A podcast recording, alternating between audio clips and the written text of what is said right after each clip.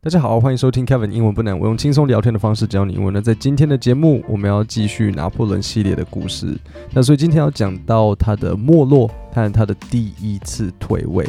So, uh, beginning in 1806, Napoleon started to wage large-scale economic warfare against Britain with the establishment of the continental system of European port blockades against British trade. 好，所以这边有第一个要讲的就是 continental system。continental system 就是大陆封锁，有没有印象？好像高中有稍微讲过什么？高中以前听过，但是完全忘记是什么。所以这个就是呃，拿破仑他为了要跟英国打仗，所以他就跟其他国家说不可以跟英国做任何的经济来往啊。其实就像是现在我们呃世界大部分的人在对俄国人做的事情一样。所以这个。有几个搭配词跟单词要讲。第一个就是 to wage war，wage 是 w a g e，wage war 的意思就是从事或是开始战争。那再来 large scale 就是大规模的。那拿破仑他开始的并不是直接的战争，他是经济战争、经济经济作战，所以他就是 to wage large scale 大规模的什么 economic war 经济战争。好的，然后再来最后一个 blockade 就是封锁。In 1807, following Napoleon's defeat of the Russians at Friedland in Prussia, Alexander I was forced to sign a peace settlement, the Treaty of Tilsit. 所以拿破仑他先跟俄国人打仗之后呢，拿破仑赢了，在 Friedland 这个地方，在 Prussia，Prussia 就是呃普鲁士这个地方，Alexander I 就是俄国当时的 沙皇他就被迫要跟拿破仑签一个和平协议，叫做 The Treaty of Tilst。那这边我两个东西要讲，第一个就是 Napoleon's defeat of the Russians，是指拿破仑打败俄国。OK，Napoleon's defeat of，关键在 of。但是如果我把它颠倒过来，变成 Napoleon's defeat by the Russians，会变成被俄国打败。OK，so、defeat of the Russians 是打败俄国，defeat by the Russians 是被俄国打败。During these years, Napoleon reestablished a French aristocracy, eliminated in the French Revolution, and began handing out titles of nobility to his loyal friends and family as his empire continued to expand across much of Western and Central continental Europe. 所以在这段期间发生了什么事情呢？就是他打败了俄国之后，他开始呃分发爵位给他的亲朋好友。所以原本法国的贵族阶级已经在法国大明革命的时候被废除、被淘汰。但是拿破仑回来他称帝嘛，那称帝最重要的就是你需要有好朋友，你需要有公爵、侯爵、伯爵、子爵，这这些这些就是跟你站在同一边的人。那你给他一个这个名位。爵位就是他就会想要站在你这边，所以你听到他说 re-established a French aristocracy，aristocracy 就是贵族。那这边有一个搭配词就是 titles of nobility 爵位，然后片语动词 handing out 发出。好，再来 Napoleon's downfall and first abdication。downfall 的意思就是没落，那 abdication 就是退位。In 1810, Russia withdrew from the continental system. 所以俄国它怎么样子？它 withdrew 的，它是 withdraw 的的过去式。withdraw 的意思就是退出。So Russia withdrew from the continental system。所以俄国原本也也是在这个大陆封锁的这个系统里面，它也一起跟着，因为就是有点像是个配合，呃，因为拿破仑很强嘛，所以俄国就配合他，然后跟着他一起就是抵制英国。但是在一八一零年的时候呢？呃，他们就退出了，因为就跟拿破仑合不来，就吵起来。In retaliation, retaliation 就是为了报复。In retaliation, Napoleon led a massive army into Russia in the summer of 1812. 那你们应该知道拿破仑去打了俄国之后发生了什么事情吧？拿破仑去攻打俄国人发生的事情就是打输啦。呃，因为俄国太大太冷，那这个会在后面的二次大战的时候，谁又犯一样的错误？希特勒，没错，希特勒一样跟拿破仑一样跑进去俄国去打，然后那时候就变冬天，然后希特勒的军队就卡在那边，然后就这样子冷死的冷死啊，饿死的饿死。那所以一八一二有一个非常有名的古典音乐交响曲，就是一八一二序曲，那就是那个那个是谁？那个呃呃呃呃啊，柴可夫斯基，对对对，就是天鹅湖的柴可夫斯基。所以一八一二序好了，这个来我们来听一下。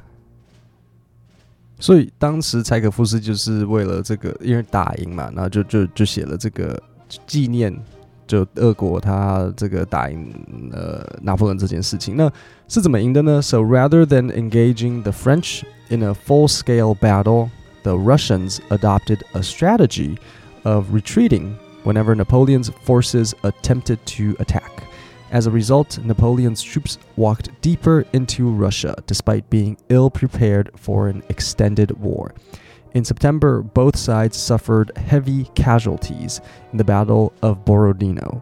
好，所以这边有一个单词要讲，就是 engage，意思就是交战。So rather than engaging the French，与其跟法国直接 full scale battle，full scale battle 就是全面开打，与其跟他正就是直接面对面打起来。 俄国他们使用的招数就是什么？就是拿破仑他们一旦进攻俄国就一直退，所以拿破仑就被迫这样越一直走，一直走，越走越进去俄国，而且他就是 ill prepared，ill 就是不好，so prepared 的意思是准备，so ill prepared 就是他们根本没有准备好要去打一个很。呃，很持久的战，其实就是当时日本人这个三月亡华的这个感觉一样。他们原本想说中国一下子就要被他打败，啊，结果没有啊，哈哈，中国跟俄国一样都很大，所以它有很多空间可以让你呃跟你慢慢的耗。那所以、这个就是这样子。拿拿破仑他就是呃 ill prepared for an extended war。那结果呢，就是 both sides suffered heavy casualties. So heavy casualty casualty 就是伤亡，so heavy casualty 这是搭配词汇一起使用，就是形容它的呃死伤惨重 heavy casualties。Napoleon's forces marched on to Moscow only to discover almost the entire population evacuated. Retreating Russians set fires across the city to deprive enemy troops of supplies. 那所以这个就是俄国他们在 退的同时呢，就会放火把城市全部通通都烧掉。他宁愿让自己的人民、村庄什么通通都饿死，也不要让你敌军进来的时候可以获得资源。这就是俄国人他们他们来的这种招数。After waiting a month for a surrender that never came, Napoleon, faced with the onset of the Russian winter, onset 就是开始，所以他面对了什么？他面对了俄国，呃，冬天的开始。The onset of the Russian winter was forced to order his starving, exhausted army out of Moscow. 他就只好下令要求他的这个快要饿死又很呃又累又饿的军队就离开俄国。During the retreat, his army suffered continual harassment from aggressive and merciless Russian army.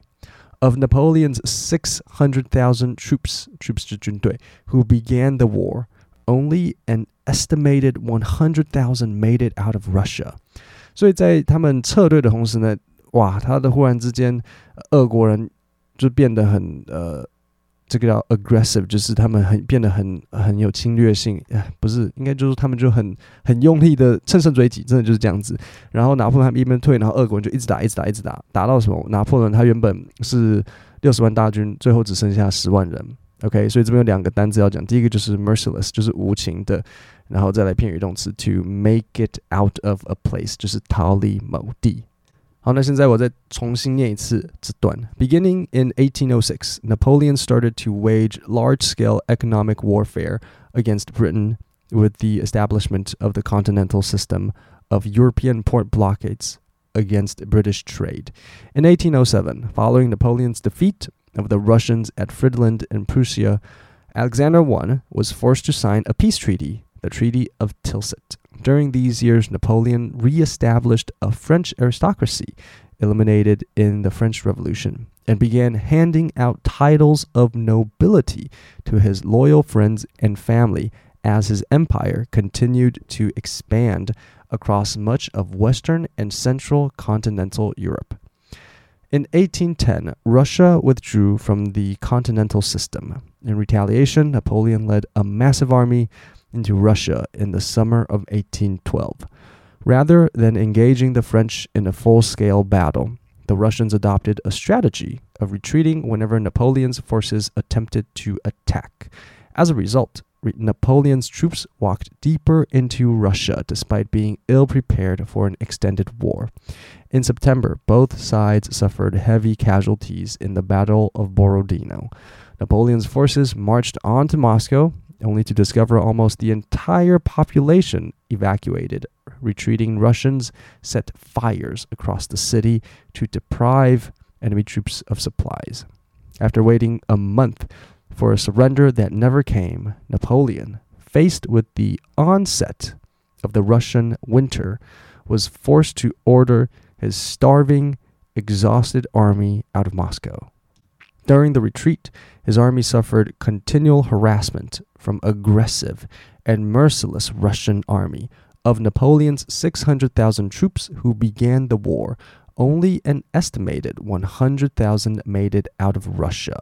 好，各位，我们今天的 podcast 就讲到这边。那每个礼拜五我都会呃寄出一份免费的 email 电子报，帮你整理国际新闻，还有教你一些你整理整理我认为重要的单词和片语，解决你平时在读英文的时候比较不知道哪边才是重要的单词。